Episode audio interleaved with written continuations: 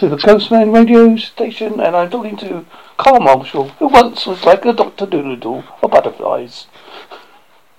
okay. Carl, how can, how you, I can resist that one. Now, we're talking today about cryptozoology and paranormal. They're almost linked together, aren't they? Yeah, in some ways they are, yeah, I suppose so. I suppose if we look at the mythology of Bigfoot, that that somewhere along the lines has they reckon that Bigfoot can travel into the third dimension. Yeah. I don't know how true that is. I mean, that, could be just yeah, a falsehood. I've, heard there's a, there's a lot of that going on, yeah. So, what is your main theories that you're looking into at the moment? um, right now, uh, well, the most recent thing I've been doing is working on my micro cryptozoology project that is smaller known animals that are likely to weigh less than a kilogram. Um, so these are smaller known animals that are not widely known. So I'm basically trying to come up with a, a workable methodology that's based off Heuvelmans' method, you know, for for cryptozoology, but what's something that could be used to find uh, smaller unknown animals. What what ones have you found so far? Um, I've there's a really interesting report from Burma. Have you ever heard of Barnum Brown? No, not personally. No.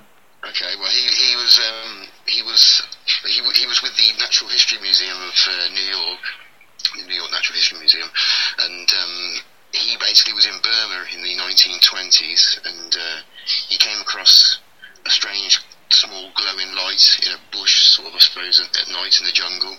Uh, he approached it and uh, realised quite spider, uh, a luminescent spider, a spider that was glowing. And uh, as he got closer to have a better look, the spider saw him, and the, the spider dropped from the tree and scurried away across the ground. Um, but he's quite a credible witness. Barnum Brown discovered the, the very first Tyrannosaurus rex fossils. He's a, a genuine scientist, and if he saw a glowing spider, I'm sure in one way or another he did. Oh, I, I don't think he would be one of those that said, "Oh, I I I didn't see nothing." I would have thought he's quite one of those ones that have gone back and tried to look at the the area and done a little bit more research. You Sort sure. Have you seen the the the, the postings about the Beast of Bodmin again? Uh, no, probably not the most up to date stuff. Uh, I'll check it out. Um, I- you know, I try and keep a track of that, that particular story. Um, uh, no, remind me. But but there's a lot of sightings near Wiltshire area, again in the same places as usual. Lots of farmers reporting unknown known sheep deaths. Sometimes, obviously, that could be nat- nature, but there are the occasional devil worship, devil worship ones that we won't go into, but there there are the odd ones. often that- yeah, it's, it's other things very often. You know, I wouldn't be surprised if a, a sheep or two have been taken in the past, um, but I, I would say most of the time it's going to be uh, dog worrying incidents.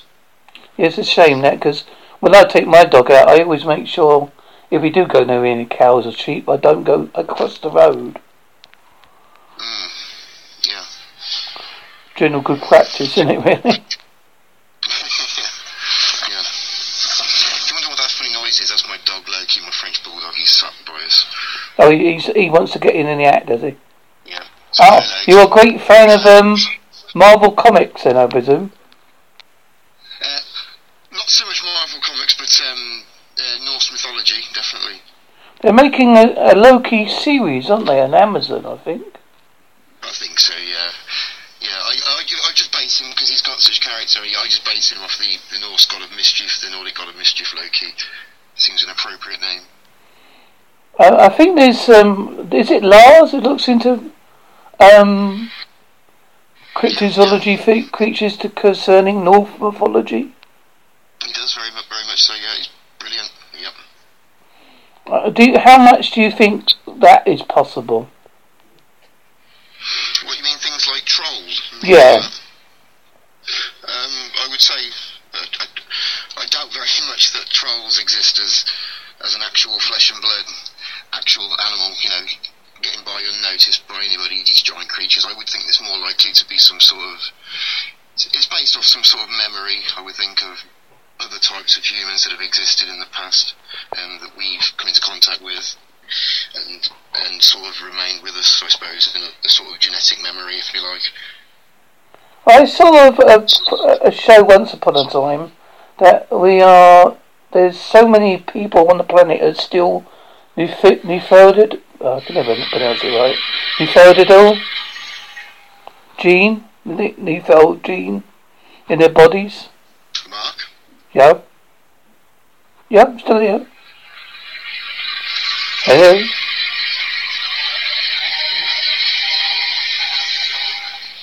That's, that's the month. That's the monsters trying to get through. They're trying to get through to us. That's the paranormal. We're talking about paranormal. Come back. Oh.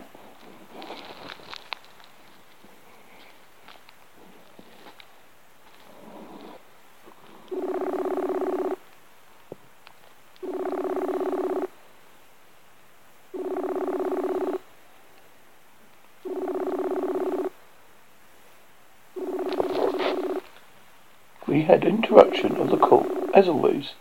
Life, the universe, everything happens, just as you mean to do it.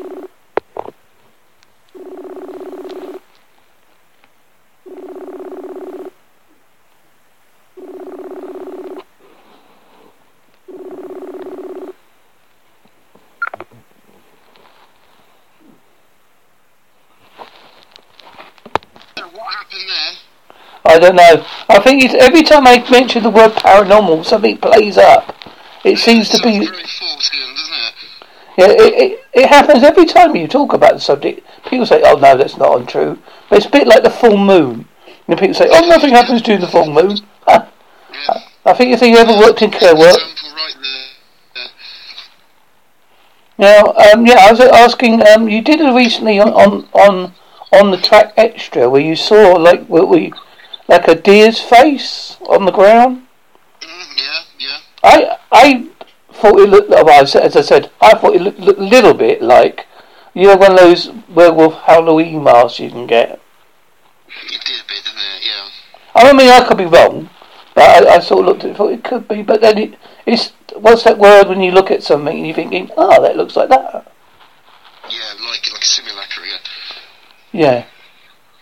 Yeah, I mean, I, I it looked odd, definitely, but I think that the reason it looked so odd was because the this is a bit morbid, but I think the, the material that would normally be filling out its neck, because its head's been cut off, I think that the material that's supposed to be supporting its neck, because it's missing, the weight of gravity is pushing down on the head, and it's making the the cheek area, the cheek area sort of spray out a little bit, and it looks quite canine, but Mm. I would say going by the frontal bone, which is the big bone on its forehead, the width of that compared to, like the length of its muzzle, if you like, I would say that that says quite clearly that it's a deer. Mm. And as you said, I heard you mention about it's ninety percent. It could be hunters that do it. Yeah, most likely is. Yeah, you know, poachers go out and they shoot a deer and they just, you know, they, they take, you know, they get what they want off it. They only want the meat, so they throw away all the, in, the insides and the guts and the head, you know, and it just gets found. It's not the first time. I've heard of it before. What creatures do you think would be the most likely, in your humble opinion, that we would more likely find in the next couple of years? Um, well, that's a really good question. In the next couple of years, I would say that in the next 10, 15 years, there should be.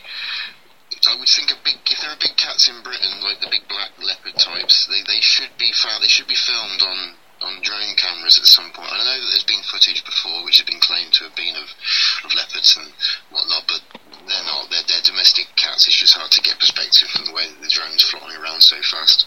Um, but yeah, I would say in the next 10 years or so, we, there should be some sort of better footage taken from a drone of a, of a big cat in Britain.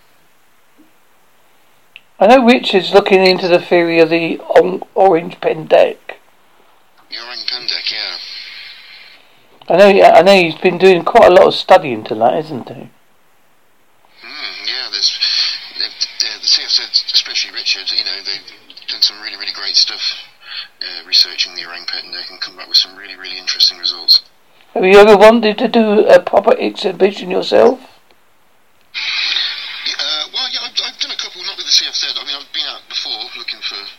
Unusual things related to cryptozoology. I've been to Borneo and I've done I've done Belize, I've done Mexico, I've done a little bit of North Africa. But yeah, I'd, I'd like to do a CFZ expedition. That would be pretty cool. Yeah.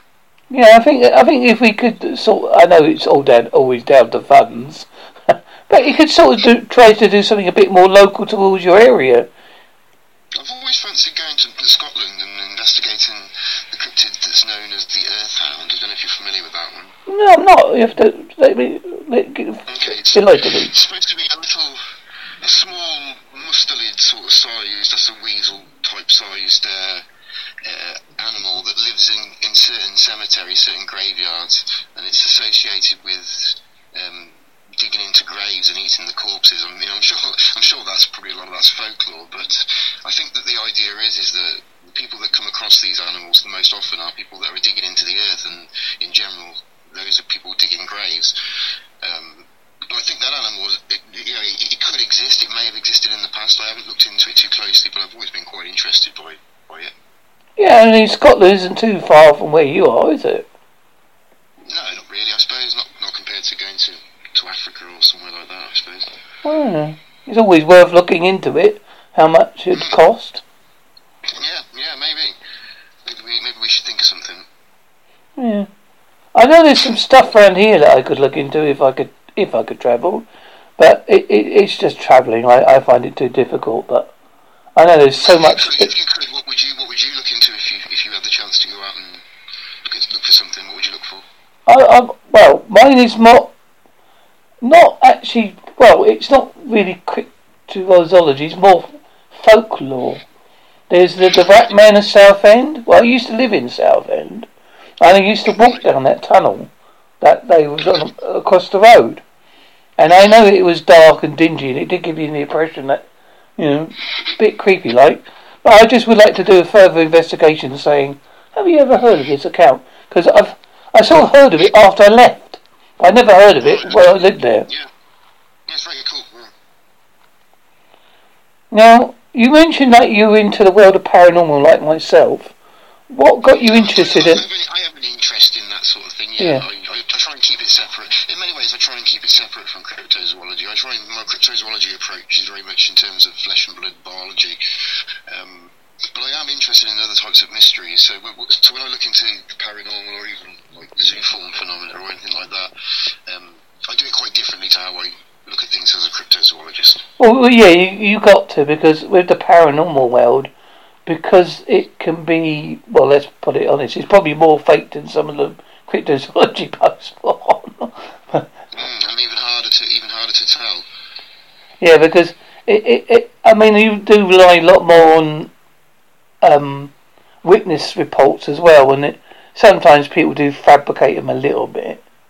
Mm, I think there's got to be some sort of fact, some, some of fact at the base of these sorts of reports. I think that there probably is something to the paranormal. Um, but maybe maybe it's just a, type of science, a form of science that we just don't fully understand.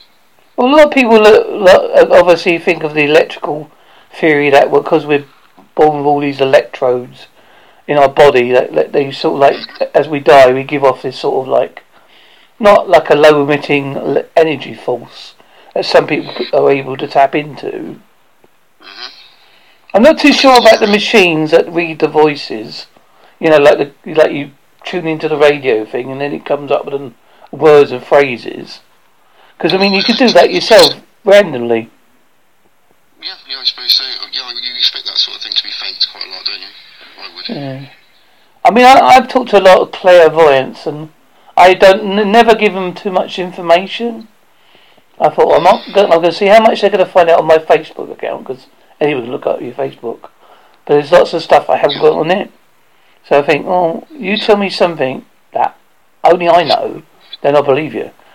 But I never tell them that. I, you know. It's definitely worthy of study. Um, it should be tested uh, more often than it is, I suppose, uh, and see if there's any sort of fact behind it. They did an experiment some years ago called the Phillips experiment. Yeah, I think I, I think I know that one. That's where the clairvoyants all sort of got together and created a sort of spirit they called Philip. Is that right? Yeah, he was totally made up. And Yeah, they made it up completely, but it, it was able to affect the surroundings. I think. But it shows you how easily we influence. I mean, you go down a dark road on a windy night and the wet, it's cold, and the trees are rustling, and you, you hear it creaking. You sort of your mind starts going, "Oh, what's that?" Yeah. It's like horror films. Like we're both fans of horror films. A good horror film is one where it spooks you. You go, oh. Yeah, absolutely. Yeah. That moment you go, oh no, oh no. yeah. Yeah, I, I sent you that a link to the um, R- A R E S Aries Aries. It's a Dutch supernatural thing. It's very very creepy, Oh yeah, I'll, I'll, yeah. I meant to check that out. I'll have a look at that and uh, yeah. And it's very it's very dark. But I, I warn you, there's um, it's not for children. Don't let kids watch it. definitely, definitely not for kids. It, it, it's, it's a very sort of, although it's in Dutch, it's, they've kept bits of Dutch in it. Obviously, because some words they couldn't translate, or they couldn't, because uh, English dubbed, you know, a bit like the walk margin and all that. But I'm afraid you can't do much about dubbing nowadays. Lost in translation, I suppose. Yeah. Do you uh, find that sometimes when you're doing your reports and you're looking through all the various things that you you've seen and posted, do you find some of that sometimes that's lost in translation as well? Uh, yeah, I would say it probably affects most areas of cryptozoology. Yeah, yeah, absolutely. I would say that's a, that's definitely something that all cryptozoologists should be thinking about. I, I, I know recently you said you've seen that post they put on about, I think it was foxes or something, but you hadn't seen the pictures or something. You read the report. Yeah, yeah, yeah I, I, I read about that sort of symbiotic relationship before, um, but yeah, I'd never seen never seen pictures before, so that was a really good find. Well done, Mark. Well, yeah, I, I like to find these different various things. I mean, sometimes I know they're probably old posts, but sometimes I think, well, no, you know, that's what cryptozoology should be, you know. It's not all about the monsters, as John would say. It's finding the things that nobody find, knows about. Yeah, absolutely. That's exactly what it is. I think that's what the hardest bit to explain to people. They go, oh, it's only about monsters. I said, that's just the, that's the fun side of things. The hard work's finding out a new species that nobody's ever seen before. I think a lot of people forget as well that cryptozoology isn't actually the the physical search looking for unknown animals. It's the methodology behind that. You know, it's what you do first, you get your data, and then when you go into the field looking for an unknown animal, essentially you're being a zoologist. It just depends on how good a zoologist you are and what you're looking for. Well, yeah, I mean, some people are, are more up with it than others. I mean, my zoology, I, I, you could write in the back of a pen, but I like to read the articles. At least I, I do that much. Mm, yeah. I found that I've, I've I've learnt lots of different things along the way. I could read, I could watch something and go, ah, sorry, that's wrong. You know, yeah, they said something the other day about some uh, beetle or something, and I said, oh, sorry, no, that's wrong. They do live out there. They, you haven't done your research. it's on Wikipedia as well. I know Wikipedia's right sometimes, but they do get the facts ninety nine percent right. You're right sometimes. Do, do you find it difficult to recall what you're doing all the time? Because obviously animals don't sort of stand there and go, oh, I'm here for photographs. Yeah, that's right. I mean, it's always difficult. You mean in the field looking for animals? Yeah, Yeah, I mean that's difficult. Even an animal that we know what it is, you know. I mean, if you were in, if you were looking for snow leopard, say, or something like that, you could expect to be looking for months and months without seeing them, you know. And they're an animal that we know is there. So if it's an unknown animal, a genuine unknown animal. I mean, you've got to remember as well. There's always the chance. I know some cryptozoologists don't like to consider it, but there is always the chance that it's not real. You know, and we might, and a particular unknown animal might never turn up. And uh, it's knowing which ones to actually look for, you know, to try and show that cryptozoology is a is a working, a good working methodology. Well, also with that- with- with mythology, you can break it down and say, sorry, we've done a lot of research. I'm afraid to say this is not real. We've done enough research now. Here's our research paper. You know, Mm. we, we, we've done all the pictures, all the sounding, all the witnesses, and sorry, we cannot find it. Yeah, I mean, I mean, it, it goes the other way as well. You could come to that conclusion thinking there's definitely, you know, there's nothing there. You could spend your entire life looking for something, and just because we didn't come across it at the particular time when it was in an area, doesn't mean it's not really there, does it? I mean, you could just just not find it. Have you read anything recently that you would recommend look at cryptozoology wise?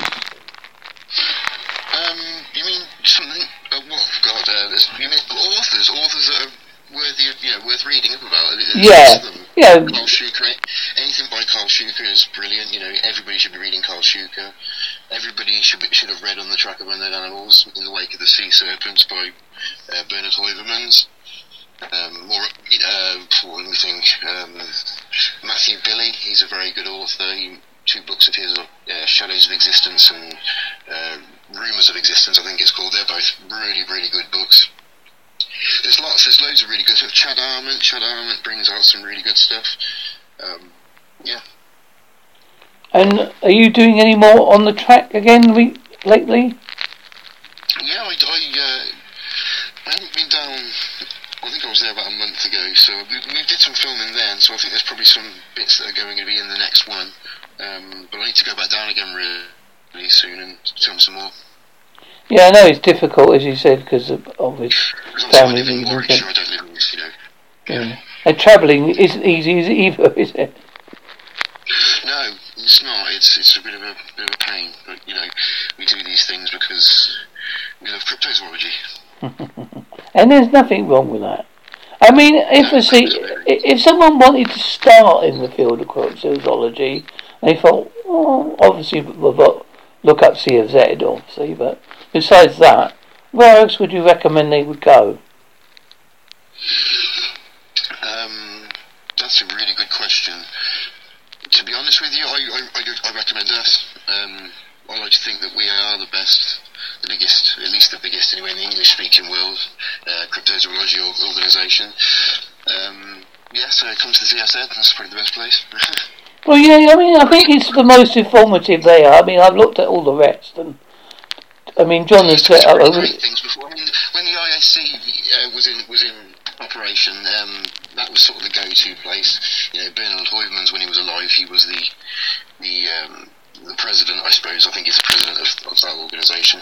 Uh, but that's no longer functional. You know, it's defunct now. And there's the only organisation that's bringing out, for instance, a peer-reviewed paper is the CFZ with the uh, the Journal of Cryptozoology. Yeah, I've read that quite, quite. a- Uh, I try to read that the when he releases the, the up to date information. It's quite informative, and I think, oh, I didn't know that one It's really, existed. really important that there's peer-reviewed papers being put out there. Um, it makes us at least look more credible in the eyes of uh, people that matter, you know, zoological colleagues and whatnot. And also, all along the way, you've got to have a little bit of fun as well. Oh yeah, and that's what CSN's all about, really. We're all about having some fun. Well, otherwise, if people don't listen or, or, or, or watch the show, will they? I mean, you know, if you just sat there talking about stuff all the time, try go, it so "Mm." Yeah, we try and make it so there's something for everybody. You know. I mean, I talked to a bloke once who thought he'd seen werewolves, but I don't know how true that is. Well, I'm sure he probably believed he did. Yeah. I mean, I know he'd worked out right in the middle of the woods, and he was a security guard, and he kept seeing large animal prints. So I thought, well, he possibly could have misread them. Mm, possibly. Uh, was that? Ian somebody. Was it in Britain? I can't remember his last name. I'm terrible with last name. No. Was it? Was it in England? Yeah, he's in England, yeah. Who knows? I mean, as I say, I think I think we do. I think as long as we keep putting it out there, like myself and you, John. I mean, I only do it through my podcasting, but and doing my posts. But I still think as long as people look at it and go, "Oh, I didn't know that. Oh, oh mm. yeah, that's interesting." And I, I mean, sometimes you'll find things in archaeological news that's related to animals as well, like um, the first species of dog. They reckon is earlier than they thought before by a thousand Yeah, years. yeah, you yeah. Mean, I've always wondered whether or not we always say how we domesticated dogs, but I think Winder, to a certain extent, maybe maybe dogs domesticated us. Well, there is, a theory because the brown, the big eyes, isn't it? They look like baby eyes. That's why we Yeah. connect with dogs. Yeah, maybe we've at some point in our past we've been following packs of feral dogs or wolves or whatever, and uh, you know eating the scraps they don't want and slowly forming a relationship that way. Maybe, Perhaps dogs are, secret alien masters. maybe. That'd be cool, wouldn't it? that would. They suddenly rise up. We have been controlling you all this time. We will rule the world. Now, I, I, I know this is a, a bizarre off the track thing, but recently, because of coronavirus, they talk, always talk about mutations. Now, the biggest virus ever that killed millions of people was the Spanish flu, which is 1918, I think. Yeah, yeah, that's right. And it's the most obscure one people never talk about. Yeah, I mean, I mean, this new coronavirus is very similar, really. I suppose it's. I think, from what I gather, coronavirus. From, if, I, if I'm right, I think coronavirus is basically any virus that's transmittable between birds, mammals, and us, basically. Um, I don't think it's a specific name that's for that particular type of virus. I think it's sort of a catch-all sort of term. Well, I think I think sometimes we're always going to be susceptible to all this because it's like you know I know we I know I'm going to relate it to the War of the Worlds now, where the the uh, aliens were wiped out by the common cold. Mm, brilliant. So that that's how I relate it to because I think in you know sometime it's going to happen. You know, it might not happen now. It might be just it will die its own death, and Yeah. it'll go. But And, things mutate and change, don't they? Yeah. Well, we, well, you look at um, there's a locusts in um, Western Africa at the moment. Desert, desert locusts, and they're wiping out all what everything they they can eat a field of grain in seconds apparently, a swarm, and they they. They, they've overbred because of climate change. That's right. Yeah, it's, it's if they're at certain ter- certain temperatures. I think that when they're when they're born too fast, um, when they're born in close proximity to each other. Uh, Now, I'm not 100% sure if this is right. This might be old information. I don't know, but I think it's when they're born too close to each other, and the next generation. Something about the way they touch each other's legs at a certain point. It means that the next generation become the the true desert phase locust because I think that's the, the desert phase locust, the swarming type, is a, is a, is a different mutation that comes from the standard Uh, desert locust, which I is more think, if I'm right, I think they're a bit like rats. You could, they, they could poison one lot, and then the lot, next lot could be immune to it. Mm, yeah, Because I know for fact rats are like nearly bomb-proof. yeah, oh yeah, they're very tough, aren't they? Oh yes, they're very hard to kill. People say, "Oh yeah, but you put this poison down." No, that one won't work because it got immune to that one. What do you mean immune to it? I said it's been bred out. Yeah. You think they can have? Oh, I don't know how many young they can have, but I know it's a big number. Yeah, yeah, yeah, sure. I'm sure that ghost is trying to get through in the background. You know. I think you've got a se- secret spirit box in the background going, Carl, Carl, are you there, Carl? I know what it is, it's the wind. Probably the wind blowing through you. it's yeah, it's, it really is windy outside at the moment. Have you written any books or essays or anything lately? Um, I've got an article that's coming out in the journal, the, CFZ journal, um, to do with sea serpents. Um, that's coming out pretty soon. I think that'll be out within a month. Yeah, there's, there's, there's a lot of theory about sea serpents, isn't there? Hmm, yeah.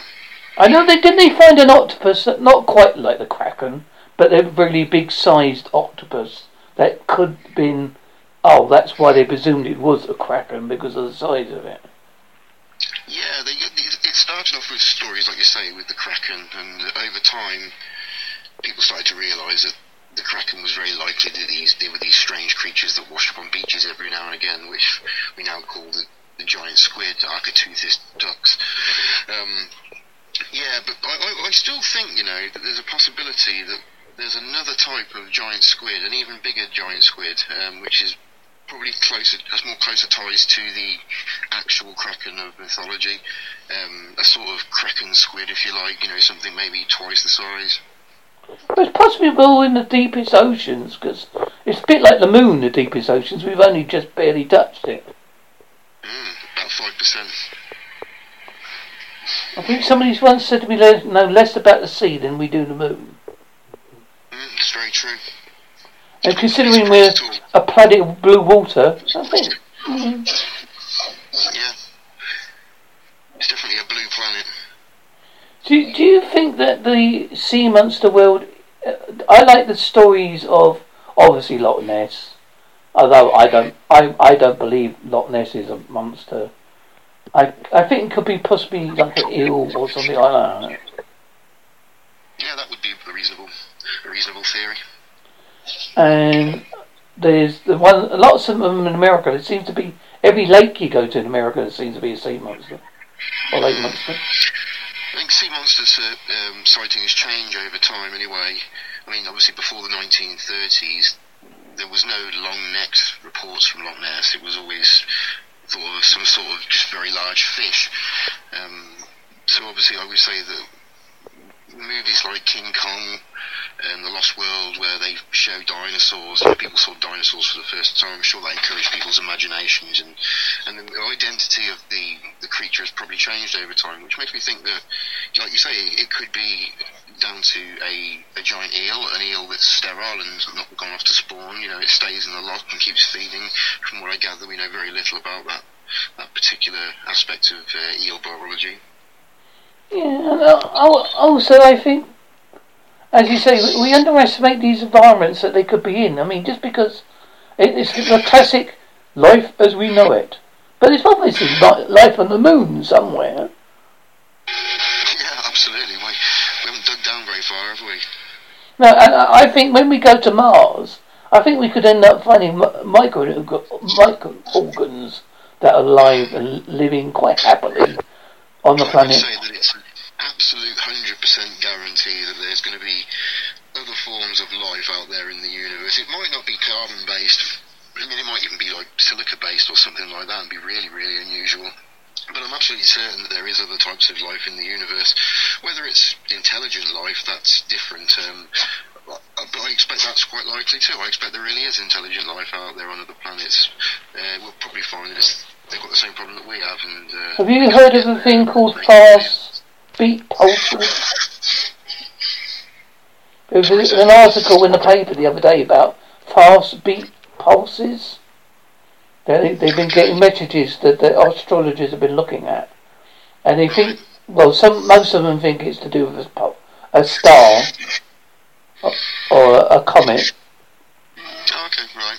But there's, but because it's consistently doing the same signal, some others are saying, well, it might not be that.